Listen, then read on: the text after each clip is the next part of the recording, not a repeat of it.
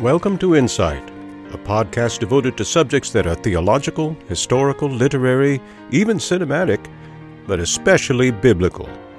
I'm your host and presenter, Gary Nation. Today we have a wonderful study in God's Word. We are in the Gospel of John, and we are going to be looking today at what is possibly the most important verse in all of the Bible. It is a verse of Scripture that if you don't know any other Bible verses, you may know this one, but if you don't, you definitely should. Now, last time we saw in the third chapter of the Gospel of John, Jesus speaking to Nicodemus, a ruler of the Jews, one of the best men in all of Israel. And he came to Jesus by night looking to confer with him, and Jesus got right down to the point and said, Unless you are born again, you cannot see the kingdom of God. Unless you are born again, you cannot enter the kingdom of God. To be born again, as we discussed it, does not merely mean to have a conversion experience. It doesn't merely mean to have a change of personality. It doesn't merely mean to have a change of character. To be born again means to have really, seriously, a change of identity, a change of who you are. You are earthly, you are fleshly. But to be born again means to be born of the Spirit. The kingdom of God is a spiritual kingdom. And to be born, and in order to enter that kingdom, you have to be born into it. You have to have a change of nature.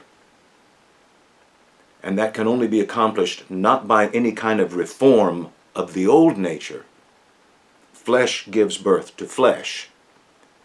But you have to be implanted with a new nature. Spirit gives birth to spirit. And so Jesus saying that, uh, Nicodemus didn't understand what he was saying and said, Listen, we're, we're talking about things that we've seen. You don't believe our testimony. If you don't believe if you don't understand what I'm talking about, earthly things, how can I talk to you about heavenly things? These to th- Jesus, these are earthly things. This is entry level stuff in the kingdom of God. One of the things we pointed out last time also is that the term kingdom of God, which is very, very common in Matthew, Mark, and Luke, it is the substance of Jesus' main message in Matthew, Mark, and Luke. But in the Gospel of John, the term the kingdom of God is only mentioned here in this passage. Mentioned, what, two or three times. Used that many times. But what you have here, John gives us a signal and he gives us a clue as to the term that he's using instead of the kingdom of God. It's not that Jesus didn't have that message here, but when John internalized that message and associated it with something else, you will see this associated with eternal life. To enter the kingdom of God is to have eternal life. And verse 14, as Moses lifted up the serpent in the wilderness, so must the Son be lifted up, Son of Man be lifted up, that whoever believes in him may have eternal life. The term eternal life is one that has to do with not just living forever. That's what it sounds like to us, and that's what it sounds like in English. But the phrase that's actually used there literally means because there was not a Greek word that liter- that meant eternal the way we use the word eternal.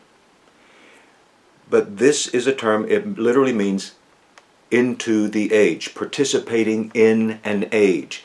It speaks of the age to come in the Bible's worldview, we are living in a, in a series of ages. And right now, this age that we are living in is a sinful age. It is a rebellious age. It is an age that is under judgment. It is an age that is under the judgment of God. But there is an age to come in which everything will be made new. There will be a new creation. There will be new heavens and a new earth. There will be paradise. There will be the reunion of God with man. It is the age to come. It is the age of the kingdom of God. It is the age where God's rule is perfected in all things and brings everything together.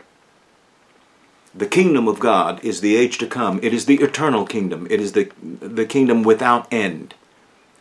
And so it is of the age. And so when John uses that term of the age, we translate that eternal because it is the character of the age to come, the character of the eternal kingdom. So the kingdom of God is rendered in the John's gospel with the term eternal life. Does that make sense? Okay, now let's go on and let's look at the verse which is again possibly the most important verse in all of the Bible. It is the verse which comprehends the gospel in just a few words. Let's look at it. John, John's Gospel, chapter 3, verse 16. For God so loved the world that he gave his only Son, that whoever believes in him should not perish, but have eternal life. God so loved the world that he gave his only Son, that whoever believes in him should not perish, but have eternal life.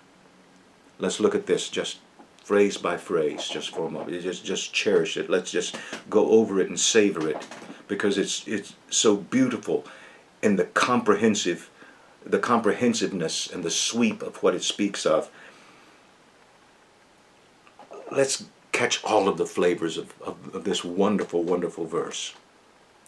For God, creator of all things, and the judge of every living thing, so loved the world that he gave. Okay, let's just stop right there. God so loved the world that he gave. What is God's disposition toward the world? A world that is in rebellion against him. A world that has turned against him from the very beginning of creation. A world of sin. A world of injustice. A world of violence. A world of hatred. A world of selfishness. How does God look at this world? With disgust? How does God look at this world? With bitterness? With regret? Like it was when he spoke to Noah and said, I am sorry that I made this, this world. I'm sorry that I made man. Is that the attitude that God has toward this world? No, the heart of God toward this world the heart of God toward sinners, the heart of God toward you and me is a heart of love. God so loved that he gave. To give is, the, is at the core of what is love. Love is a heart to give. Love is a drive to give. And God so loved that he gave what? He gave the highest gift that he could possibly give. He gave his only son. The word only there doesn't simply mean the only one there, the only one of any number that could be there. It means absolutely unique. There is no one anywhere in all of creation who is like the Son. The Son stands in an absolutely perfect and special relationship with his Father. The Son is the Word of God, the Logos of God. In the beginning was the Word. The Word was with God, and the Word was God. The Son of God is God come in the flesh. The Son of God is the only unique one who stands in a relation to God that no one in creation stands because he is one with God. So God sending his Son is God coming to us himself. God so loved the world that he came to us in the person of his Son, Jesus, so that whoever believes in him should not perish, whoever believes in him. We've seen that the word believe is the single most important word in the entire Gospel of John. It's one that he uses over a hundred times. He uses it in various ways, and sometimes there is sometimes people believe, but they do not believe in him sufficiently that he entrusts himself to them. They believe, but their belief is conditional. They believe, but their belief is weighed by all kinds of factors. But whoever believes in him, whoever commits himself to him, is persuaded of him and commits himself to the Son. Whoever believes in him will not perish. Now understand that word perish is a very serious and solemn word. It means every bit of what it says, and actually it's a soft word for what it all for all of the meaning that it carries with it. To perish is the fate of everyone who falls under the judgment of God without his mercy. It is a severe and serious word. And with it, it carries the idea not of ceasing to exist, but ceasing to exist in the presence of God. Ceasing to live in the presence of God. To be put away eternally. It is a bitter thought. It is the fate of those who are under judgment, under righteous judgment. Those who are under the righteous judgment of God will perish. They are doomed. But God so loved the world, and as Peter said, not willing that any should perish, but that all should come to repentance. God so loved the world that he gave his one and only Son, his only begotten, so that whoever believes in him will not perish. You see, to perish is the default position for those who are under judgment. That's John's point. And he's going to explain that point more clearly as he unfolds this in the verses to follow. The default position for those who are under the judgment of God, the default end is that they will perish. But whoever believes in the Son will not perish. Now that right there, that is that is so blessed.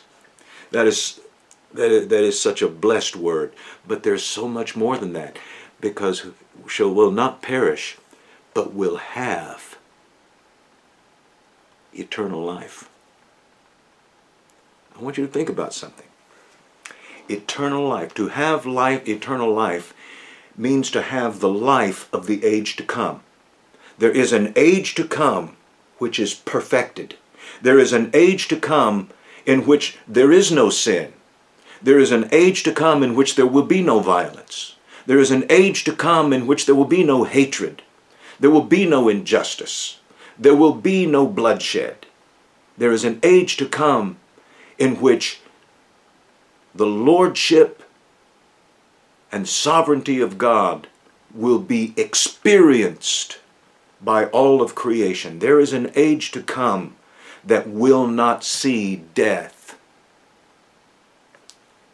There is an age to come of eternal life. And Jesus says, Whoever believes in the Son will not perish, but will have. Have present tense, right now, in this present evil age, will have eternal life, will have the life that partakes of the life to come. It is possible to be born again and to live the life of the age to come even in the here and now. That is the astonishing, the astonishing, startling message that Jesus brings, and it is good news. It is the heart of the gospel. I've got to say it again. For God so loved the world that he gave his only begotten Son, that whoever believes in him will not perish, but have eternal life. For God did not send his Son into the world to condemn the world, but that the world through him might be saved. Whoever believes in him is not condemned. Let's just stop right there and see what all has come. God did not send his Son into the world to condemn the world. The purpose of Jesus coming into the world was not to bring judgment, was not to impose the penalty of sin. It is exactly the opposite. God sent not his Son into the world to condemn the world, to judge the world, but that the world through him might be saved. Just a little bit of Greek lesson here. The same word for uh, the same word is used in the gospel that can be translated to judge or to condemn. Now there is a because there is a Greek word from which we get the word crisis, which means judgment. And there is an, another word that's related, which means condemnation. John doesn't use the word condemnation very much, but he does use the word judge a lot. And here, there's a double edged sword here. God did not send his Son into the world to judge the world, but to save the world. But here is the judge. whoever believes in him is not condemned, but whoever does not believe is condemned already because he has not believed in the name of the only Son of God. Why is he condemned already? Because the default condition of the world is judgment. We are under judgment. The wages of sin is death, and all have sinned and come short of the glory of God, says Paul in Romans. We are all under the judgment. That is, that's where we are. That is our human condition. So we need to be saved from that. That is what salvation is about. We need to be saved out of the judgment that is already upon the world. But it hasn't been levied on the world yet. There will come a day of judgment in which all things will be judged. All of the acts of men and women will be laid out before the throne of holiness. And there will be a, an examination of all things, and the effect of every life will be measured the good and the bad. Now, here's the problem the good can never outweigh the bad. You know why? Because even the good is of the flesh, and that which is of the flesh is flesh, and that which is of the spirit is spirit. God did not send son, his Son into the world to condemn the world, but here's the thing. His very coming into the world provokes judgment. That's what John says next. Whoever does not believe is condemned already because he hasn't believed in the name of the only Son of God, and this is the judgment. That light has come into the world, and men loved the darkness rather than the light because their deeds were evil. For everyone who does wicked things hates the light and does not come to the light, lest his work should be exposed. But whoever does what is true comes to the light, so that it may be clearly seen that his works have been carried out in God. The very fact that Jesus has come into the world as the Savior provokes a reaction and a response. Whoever believes in him will not perish. And that invitation has gone out into all the world, to all mankind. No one is excluded from the offer of God's salvation in Jesus Christ. But here's the thing if you reject Him, there is no other way. There is, there is no alternative. God did not give an offer and a buffet of several methods of salvation to mankind by which to be saved. He sent one Savior into the world. He could not send a better. It is his only Son. Whoever believes in him will not perish. Whoever does not believe, whoever believes is not condemned, but whoever does not believe is already condemned. It's not that his ju- the judgment has already come, and yet, in a sense, it already has. He's already closed the book of salvation on himself. It's a solemn thing to contemplate. Let's look at these words again. This is the judgment. Light has come into the world. Remember that at the beginning in the first chapter of John? The light was the light of men, and the light shines in the darkness, and the darkness has not overcome it. But now here's the deal He did not come into the world to bring condemnation, but light always condemns darkness. Light always creates a separation of itself with darkness. And here's the mystery people love darkness rather than light. Well, it really isn't a mystery, is it? Because darkness hides. You can hide in the darkness. You can hide even from yourself if it's dark enough. You can bring the darkness into yourself and hide even from who you are in your innermost being. But you can't hide from God.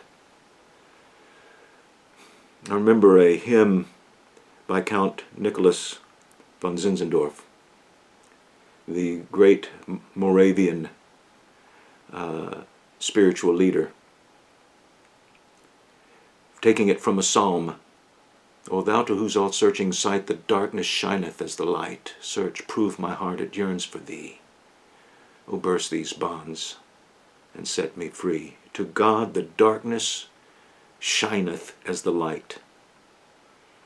And when the light has come into the world, men loved darkness rather than light because their deeds were evil. People don't want to give up their sins. And when you don't want to give up your sins, you flee into the darkness and think you think the darkness will continue to be a cover for your sin, but it won't. On the day of judgment, all things are going to be revealed and the light will be absolutely unavoidable. Today, we live in a day in which you can avoid the light. you can continue to walk in darkness. Why do you want to? Why do you love doing what is evil? I ask you that bluntly. Truth is, we all do. We all do. There is all something in there's something in all of us that wants to avoid the light, that wants to hang on to something that we know is evil, and yet we love it. We love it, and we won't, don't want to let it go. But whoever comes to the light,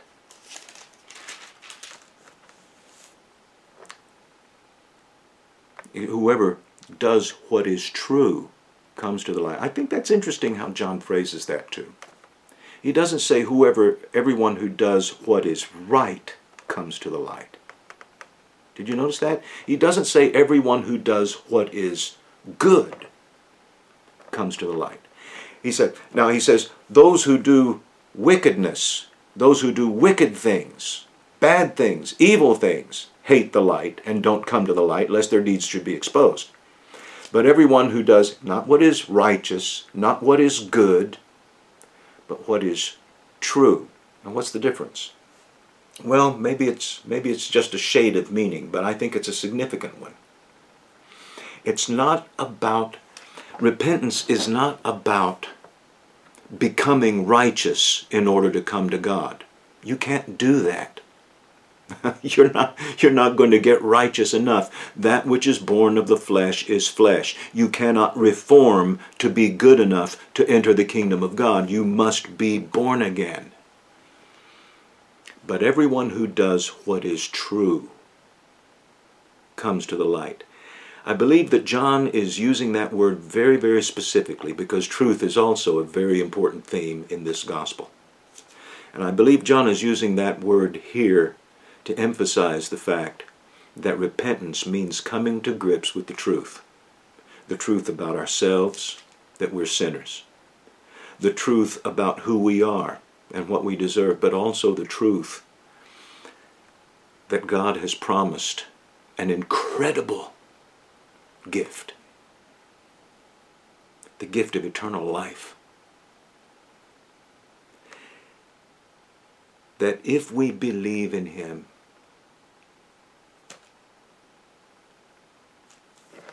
it's ours. Not by works that we do,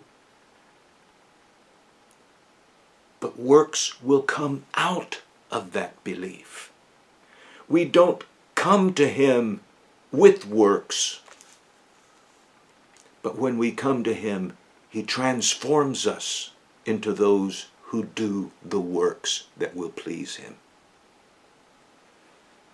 So everyone who does truth comes to the light, that it may be clearly seen that his works have been carried out in God that it's God who enabled you.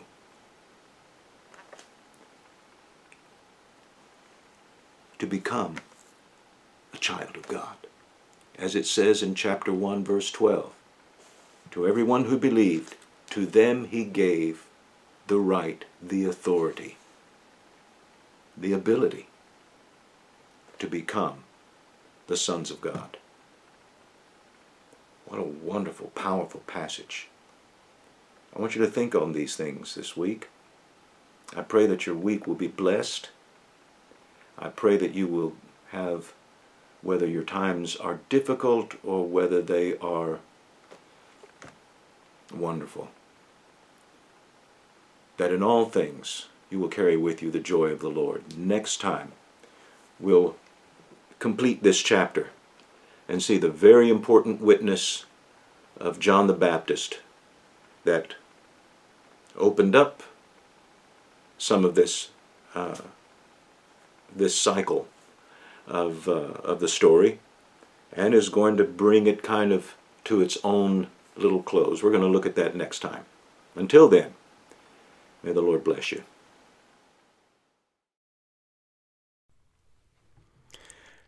Before we leave, I want to say a few words about the term only begotten that appears in the King James Version, but in the newer translations has been uh, replaced with the word unique uh, or one and only. Uh, there's some reasons for this, and I'm going to talk about that in just a minute.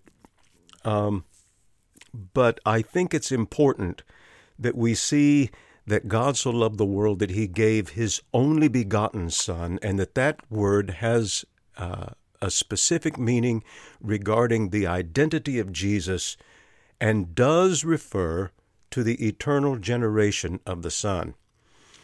Uh, Denny Burk, who is a biblical scholar uh, at Boyce College, uh, a few years ago wrote an article uh, referring to this. He had been studying the Nicene Creed in Greek, and it was illuminating to him. I want to share with you some of his thoughts from an, uh, a piece he wrote titled Deep in the Weeds on Monogenes and Eternal Generation. He says, One thing that is clear in the Greek is that the Nicene Fathers were interpreting scriptural terms in saying that Jesus is the only begotten, monogenes, and begotten, not made, genao. These terms derive from John's writings, and the Creed clearly interprets monogenes to denote generation or begottenness. That the Son is begotten, not made, and begotten before all ages means that the Son's only begottenness is eternal, Thus, the doctrine of eternal generation emerges in the Creed not only as the Church's confession, but also as an interpretation of specific biblical texts.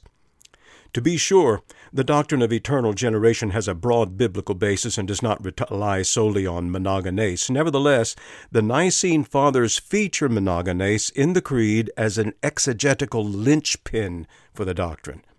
And after reading the Creed in Greek, it immediately became clear to me, he says, that the Nicene Fathers' interpretation of monogenes is in direct conflict with a near consensus among modern New Testament scholars. Since about the middle of the 20th century, it has become commonplace among New Testament scholars to reject the Nicene Fathers' interpretation of this term and to say that monogenes means only or unique, and thereby, thereby to remove this term as an exegetical proof for eternal generation. And then he lists several very solid biblical scholars who do just that. They they reject monogenes as the meaning of as meaning only begotten and say no no no no no. What this means is unique, one and only. And so Denny Burk goes on to say the question is why has this dismissal become so commonplace? Many of the authors listed above cite the same source for their arguments, a single journal article written by New Testament scholar Dale Moody that appeared in the 1953 Journal of Biblical Literature, in which Moody argues that only begotten is an etymological, linguistic, and historical error. And he goes ahead and he shows the article and lays out Moody's arguments for that. And then he goes on to say many New Testament scholars view Moody's article as the definitive word on monogenes. And then Burk says, But I believe that Moody was wrong, really wrong. This is a term, after all, that means only begotten in numerous texts across ancient Greek literature, according to Lee Irons' recent research, in which he has located 60 plus examples of monogenes in non biblical Greek before the second century, that means only begotten. Uh, Burk continues to uh, lay out he specifically four arguments that he lays out why Moody and their and consequently, these other authors are wrong about this. And I'm, I'm only want to give you the fourth one. He says Moody's linguistic arguments are not sensitive to the context of John's use of the term. In every instance that John uses the term monogenes, it follows a passage or context in which he uses the term genao to refer to the new birth, every single instance. And he lays out the passages both in the Gospel of John and in the first epistle of John. He said that's no accident. John is intentionally drawing a distinction between the new birth that we experience and the Son's unique begottenness from the Father. John seems to be saying that while Christians have been begotten by the Holy Spirit, Jesus is the uniquely begotten Son of God. His begottenness is different from ours, and indeed utterly without parallel. It turns out that the Nicene Fathers knew Greek really well, probably better than any of us reading the New Testament today. I think, he says, the interplay between monogenes and genao in the Creed shows that the Nicene Fathers noticed the interplay of those same terms in John's writings. They were interpreting the Greek Bible in the Creed, and they were and are right.